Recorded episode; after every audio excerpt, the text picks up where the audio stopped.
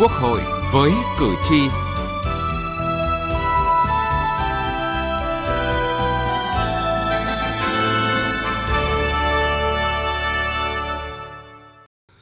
quý vị và các bạn, hơn chục năm qua, nước ta đã đạt được nhiều thành tựu về bình đẳng giới, xóa bỏ khoảng cách giới, đặc biệt là trong lĩnh vực lao động, việc làm, chăm sóc sức khỏe, giáo dục. Chỉ tiêu nữ làm chủ doanh nghiệp đạt hai mươi bảy phẩy tám phần trăm năm hai không một bảy, cao nhất khu vực Đông Nam Á và xếp thứ mười chín trên năm mươi tư trong bảng chỉ số xếp hạng. Chỉ số nữ doanh nhân xếp thứ bảy trên năm mươi tư trong số các nước có nhiều chủ doanh nghiệp là nữ. Vâng, và tỷ lệ phụ nữ tham gia vào Quốc hội nhiệm kỳ hai nghìn không trăm mười sáu đến hai nghìn không trăm hai mươi mốt là hai mươi bảy phẩy hai phần trăm, cao hơn mức mười chín phần trăm của châu Á và hai mươi mốt phần trăm trung bình toàn cầu. Được Diễn đàn Kinh tế Thế giới xếp hạng đứng thứ chín mươi bảy trong số một trăm bốn mươi tư quốc gia về tỷ lệ nữ tham gia chính trị, là một trong mười quốc gia thực hiện tốt nhất trên toàn thế giới ở mục tiêu số năm về bình đẳng giới và trao quyền cho tất cả phụ nữ, trẻ em gái, nâng cao trình độ học vấn của trẻ em gái và tăng cường sự tham gia của phụ nữ trong lực lượng lao động. Tuy nhiên, thì Việt Nam vẫn còn gặp nhiều thách thức trong việc đảm bảo bình đẳng giới thực chất giữa nam và nữ. Khoảng cách giới thì vẫn còn tồn tại trong nhiều lĩnh vực. Tình trạng bất bình đẳng giới và bạo lực, xâm hại phụ nữ, trẻ em vẫn còn diễn ra ở nhiều khu vực, vùng miền và các thành phần trong xã hội. Lao động nữ chiếm số đông trong những ngành nghề có vị trí thấp, không đòi hỏi chuyên môn kỹ thuật cao, có thu nhập thấp. Điều kiện lao động thì nghèo nàn, thời gian lao động kéo dài và việc làm bấp bênh, độ rủi ro cao. Tại sao luật phòng chống bạo lực gia đình, luật bình đẳng giới đề ra mục tiêu tạo cơ hội như nhau cho nam và nữ trong phát triển kinh tế xã hội và phát triển nguồn nhân lực, nhưng trên thực tế vẫn tồn tại sự bất bình đẳng giữa hai giới? Câu chuyện này chúng tôi sẽ đề cập trong chương trình Quốc hội với cử tri hôm nay.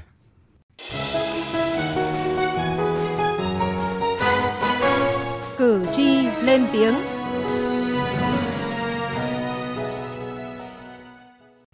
Thưa quý vị, thưa các bạn, xã hội càng phát triển, vai trò, vị trí của phụ nữ, trẻ em ngày càng được khẳng định. Tuy nhiên, thì hiện nay, tình trạng trọng nam khinh nữ, bạo lực gia đình, đặc biệt ở các vùng nông thôn vẫn còn xảy ra nhiều. Một trong những nguyên nhân chính của bạo lực gia đình đối với phụ nữ là bất bình đẳng giới. Quý vị nghe câu chuyện của những nạn nhân sau đây. Bà Trần Thị B. ở thôn bốn, xã Quảng Điền, huyện Krông Ana, tỉnh Đắk Lắk cho biết, hai vợ chồng sống với nhau đã được hơn hai mươi năm. Thì có đến mười lăm năm phải sống trong cảnh bị chồng bạo hành về tinh thần. Bà B kể, chồng vừa lười lao động, lại tối ngày làm bạn với ma men, mọi việc lớn nhỏ trong nhà, một tay bà lo lắng. Vất vả là vậy, nhưng ngày nào bà cũng phải chịu các kiểu hành hạ như chửi mắng, hạ nhục với những lời lẽ thô thiển, nặng nề, xâm phạm đến nhân phẩm và danh dự. Không chịu nổi sự bạo hành của chồng, bà B phải tìm đến cái chết. May mắn, con trai kịp thời phát hiện và đưa vào bệnh viện cứu sống. Mình là một người vợ, cũng như tất cả cái gì đều lo hết, nhưng mà ông chồng của tôi nói là ông nằm trong cái rượu chè. Lúc mà ông có rượu là gì, ông chửi như bị, bị điên cùng. Túi là uống rượu là chửi là từ hình như là, từ sáng giờ túi là chửi khi là là một khi về đây luôn á. Tới khi mình bực tức quá, không không nói được một lời mấy thì hầu nữa mình uống thuốc tự tử mà. Uống hết một chai vi tắc nhỏ như này này, sang rồi là đưa đi cấp cấp cứu hình như hai ba ngày cái tỉnh. Tương tự, bà Nguyễn Thị Luận ở cùng thôn bốn, xã Quảng Điền, mỗi khi chồng có chút hơi men trong người là lại bị mắng chửi, thậm chí còn bị thượng cẳng chân, hạ cẳng tay. Mỗi lần như vậy, bà Luận cũng chỉ biết nhẫn nhịn cho qua. Bây giờ chồng hai cũng nói cái quân cái lạ đó thôi, có rượu gì cũng gây gây mình nó thôi chứ nhịn thôi chứ chồng nó lạ thì nó to thì vợ chồng gây to đó thôi.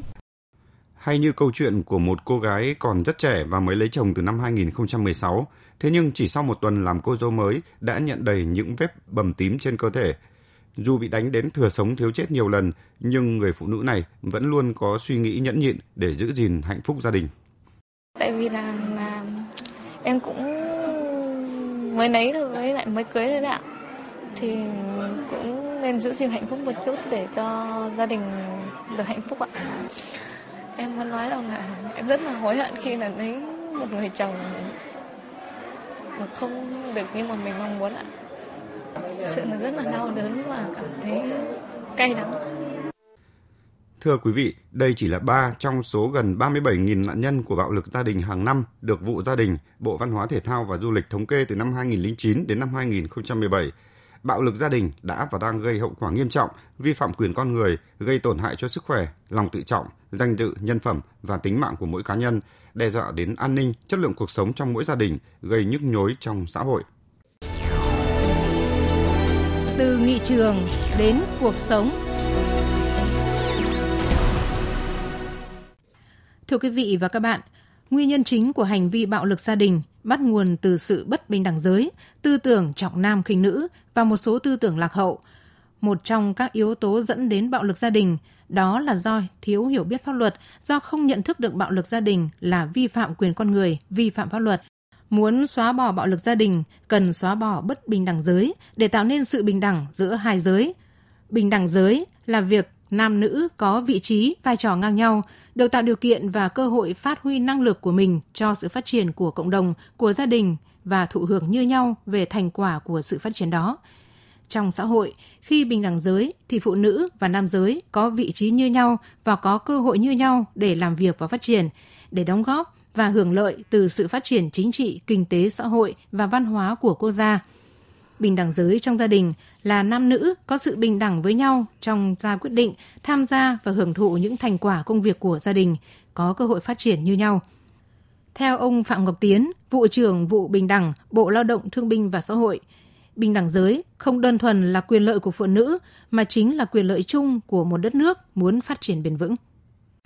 Bình đẳng giới không chỉ là quyền lợi của riêng chị em phụ nữ mà đó là chính là quyền cho cả phụ nữ và cả nam giới.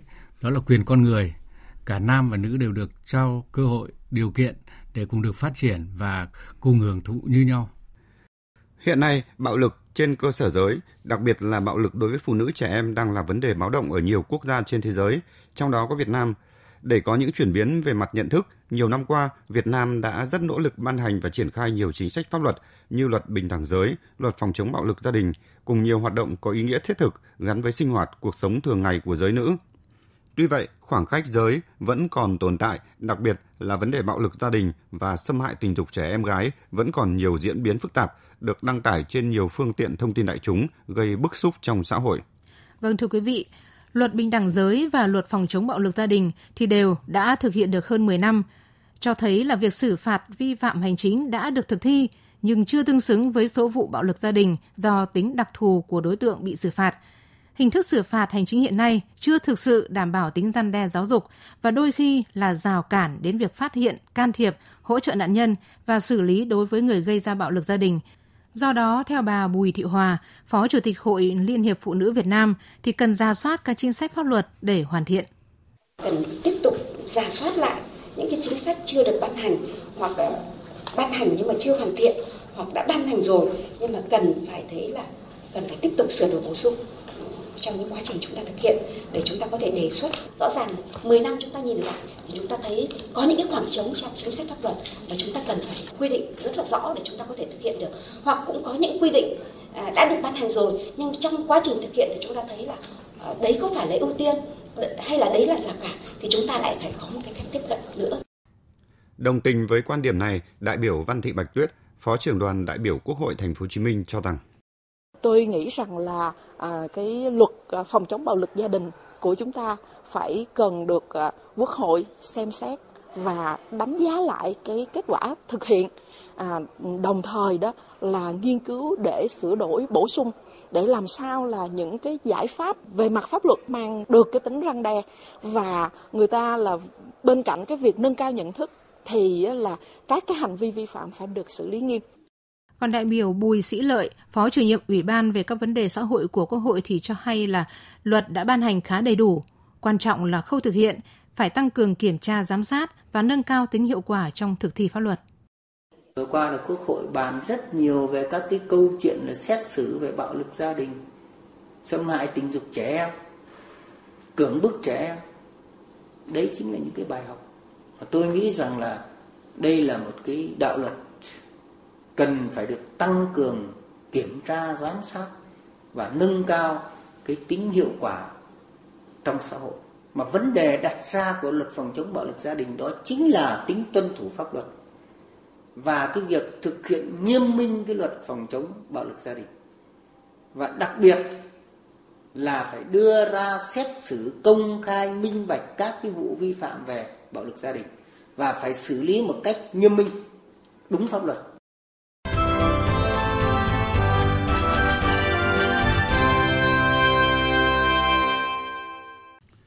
Thưa quý vị và các bạn, xuất phát từ sức ì nhận thức và quan niệm xã hội, đây vốn là những yếu tố thường chuyển động chậm hơn so với các tiến bộ khoa học công nghệ và văn bản pháp luật. Do đó, tuyên truyền, truyền thông để nâng cao hiểu biết về bình đẳng giới là công việc cần được chú trọng nhiều hơn. Và bà Nguyễn Thị Ngọc Bích, Chủ tịch Hội Liên hiệp Phụ nữ Thành phố Hồ Chí Minh cho rằng, các cấp, các ngành, địa phương cần tổ chức nhiều chương trình mang thông điệp về bình đẳng giới, phòng chống bạo lực gia đình với phụ nữ và trẻ em gái để lan tỏa mạnh mẽ đến mọi tầng lớp trong xã hội, hướng đến mục tiêu xã hội bình đẳng, tiến bộ bền vững và không ai còn bị bỏ lại phía sau. Tôi nghĩ thì đối với người phụ nữ Á Đông và trong đó có Việt Nam, cái vấn đề mà nam giới chia sẻ, chúng tôi nghĩ rằng cái vấn đề mà đặc biệt quan tâm, chúng tôi nghĩ là quan trọng nhất là cái chia sẻ về tinh thần. Vì vậy thì Hội Liên hiệp Phụ nữ của các cấp chúng tôi thiết lập một cái quy trình rất là cụ thể và quảng bá thật là rộng, biết được cái công cụ mà chúng tôi đang làm để mà có thể chúng tôi kịp thời hỗ trợ trong những lúc cần thiết. Theo bà Lê Mỹ Hương, Chủ tịch Hội Liên hiệp Phụ nữ phường Hàng Đào, quận Hoàn Kiếm, thành phố Hà Nội, chỉ đến khi được tiếp cận với các chương trình, hội thảo thì nhiều người mới hiểu rõ hơn về bình đẳng giới chính là quyền lợi chung của một đất nước chứ không chỉ riêng của giới nào. Và theo bà Lê Mỹ Hương, trong công tác tuyên truyền về bình đẳng giới cần mở rộng hơn các thành phần tham dự để mỗi giới đều hiểu trách nhiệm, quyền lợi của mình. Tôi thấy là cái việc tuyên truyền về cái bình đẳng giới rất là quan trọng đối với xã hội hiện nay và cái sự quan tâm toàn xã hội đối với phụ nữ. Tôi thấy là cũng rất là cần tổ chức nhiều hội nghị hơn và có thể là chúng ta sẽ mở rộng hơn đối với các thành phần, không phải chỉ nữ giới không mà cũng phải có những các nam giới đến để tham gia cái hội nghị để có thể là các anh có nhận thức sâu sắc hơn về cái vấn đề bình đẳng giới trong thời điểm hiện nay. Bà Phạm Thu Hiền, Học viện Chính trị Quốc gia Hồ Chí Minh nêu ý kiến cần rút ngắn khoảng cách phân biệt nam nữ trong tất cả các lĩnh vực của đời sống chính trị, kinh tế, văn hóa, xã hội. Theo tôi nghĩ thì trước hết là phải công tác truyền thông. À, truyền thông phải rất tốt ở tất cả các cấp, các ngành. Ở đây thì không chỉ truyền thông đến người dân là những người trực tiếp mà còn thực sự là nhiều các cái cuộc hội thảo, hội nghị truyền thông trực tiếp đến những cái nhà lãnh đạo và những người cấp cao ở các cái cơ quan, các bộ ngành. Và họ thấy thực sự rằng là khi họ thực sự tin tưởng rằng là những người phụ nữ có năng lực lãnh đạo thực sự thì lúc đó chúng ta thấy là có mới có sự tạo ra cái sự thay đổi về mặt nhận thức. Tại Diễn đàn Nghị viện Châu Á-Thái Bình Dương A P P F hai mươi sáu diễn ra ở Việt Nam, Chủ tịch Quốc hội Nguyễn Thị Kim Ngân khẳng định bình đẳng giới là một mục tiêu quan trọng mà Việt Nam hướng đến, được coi là một trong những tiêu chí đánh giá sự phát triển của một xã hội. Bình đẳng giới vừa là mục tiêu của sự phát triển, vừa là yếu tố nâng cao khả năng tham gia đóng góp của phụ nữ vào quá trình phát triển bền vững của quốc gia. Trong các mục tiêu phát triển bền vững đến năm hai không ba không, bình đẳng giới và trao quyền cho phụ nữ vừa là mục tiêu, vừa là một phần của giải pháp để thực hiện các mục tiêu phát triển bền vững khác, là một yếu tố góp phần vào sự thịnh vượng của xã hội. Nghị trường bốn phương.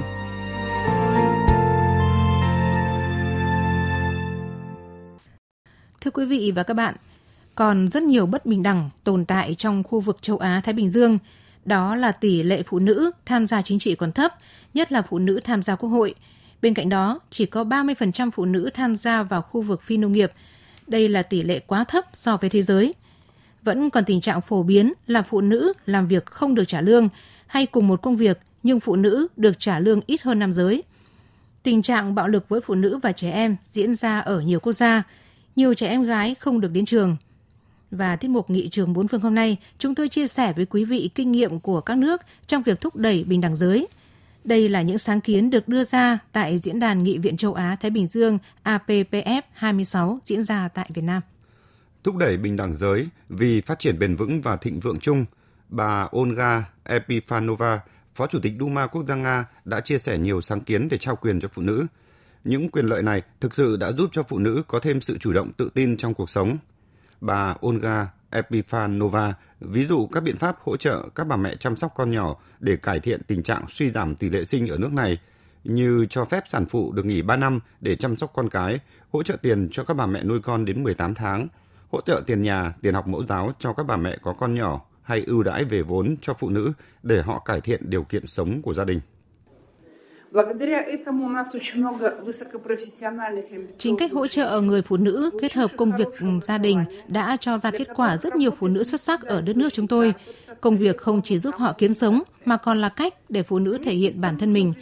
Chính bởi sự phân biệt đối xử và bất bình đẳng giữa nam và nữ nên việc làm khá nghiêm trọng với nữ. Và Tổng thống Nga đã đưa ra các dự án như phụ cấp về tiền nhà, tiền học mẫu giáo cho các cháu nhỏ và một số biện pháp để người nam nữ có trách nhiệm ngang nhau trong gia đình. Đưa phụ nữ vào những lĩnh vực mà họ ít tham gia, đó cũng là sáng kiến của Hàn Quốc. Bà In-sun Nam, đại biểu Quốc hội Hàn Quốc cho biết, nước này đang có đạo luật riêng quy định một giới không được tham gia quá sáu mươi phần trăm vào một lĩnh vực và có quỹ riêng để giúp phụ nữ tham gia chính trị được cải thiện về tri thức, tạo điều kiện cho phụ nữ được tiếp cận dịch vụ chăm sóc y tế. Trong quá trình bầu cử, chúng tôi thành lập những tổ chức khác nhau để thúc đẩy phụ nữ vào việc tham chính. Chúng ta phải đảm bảo giáo dục là hết sức quan trọng. Chúng tôi có quỹ chính trị để hỗ trợ những phụ nữ được nâng cao tri thức để tham chính. Trong một ủy ban thì một giới không được chiếm quá sáu mươi phần trăm. Trong Quốc hội, chúng tôi có giải pháp giảm thiểu tất cả những rào cản đối với phụ nữ. Chúng tôi đẩy mạnh hơn nữa về các đạo luật liên quan đến lao động nữ và các dịch vụ chăm sóc sức khỏe phụ nữ, trẻ em. Đối với kinh nghiệm của Fiji, tại đây, tất cả các báo cáo dự thảo luật chỉ được xem xét khi vấn đề bình đẳng giới được quan tâm đúng mức. Bà Jiko Luveni, Chủ tịch Quốc hội Fiji cho biết. Tất cả những luật được đưa ra đều phải đề cập đến phụ nữ, phải đảm bảo các hoạt động khía cạnh bình đẳng giới trong các chính sách. Các ủy ban đều phải chắc chắn rằng các văn bản quy phạm pháp luật, các chính sách đều phải đảm bảo tác động lên tất cả các giới và có đánh giá cụ thể. Mọi báo cáo đều phải được lồng vấn về vấn đề giới. Hơn nữa, đại biểu Quốc hội Fiji cũng phải thảo luận về vấn đề giới ở tất cả các đạo luật.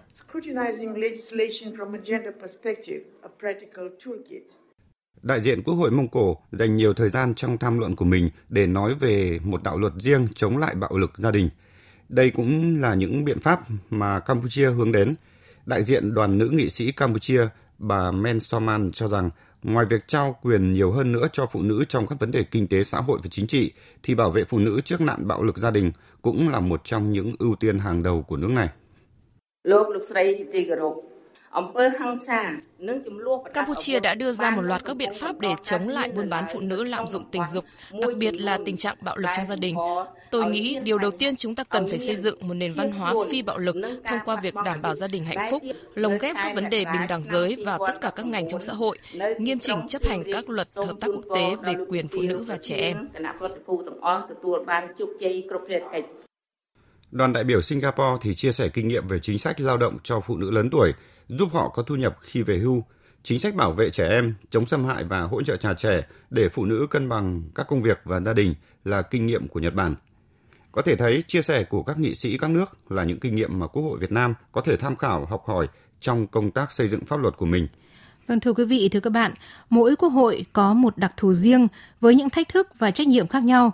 Song sự phát triển của Quốc hội sẽ đều giống nhau ở việc thúc đẩy bình đẳng giới, tạo ra sự công bằng, bình đẳng cho cả hai giới. Nhân ngày Quốc tế Phụ nữ, xin chúc cho phái nữ nói chung và các đại biểu nữ nói riêng ngày càng khẳng định được vai trò, uy tín, bản lĩnh của mình. Và tới đây thì chúng tôi cũng xin kết thúc chương trình Quốc hội với cử tri hôm nay, chương trình do biên tập viên Thu Huyền biên soạn. Cảm ơn quý vị và các bạn đã quan tâm theo dõi.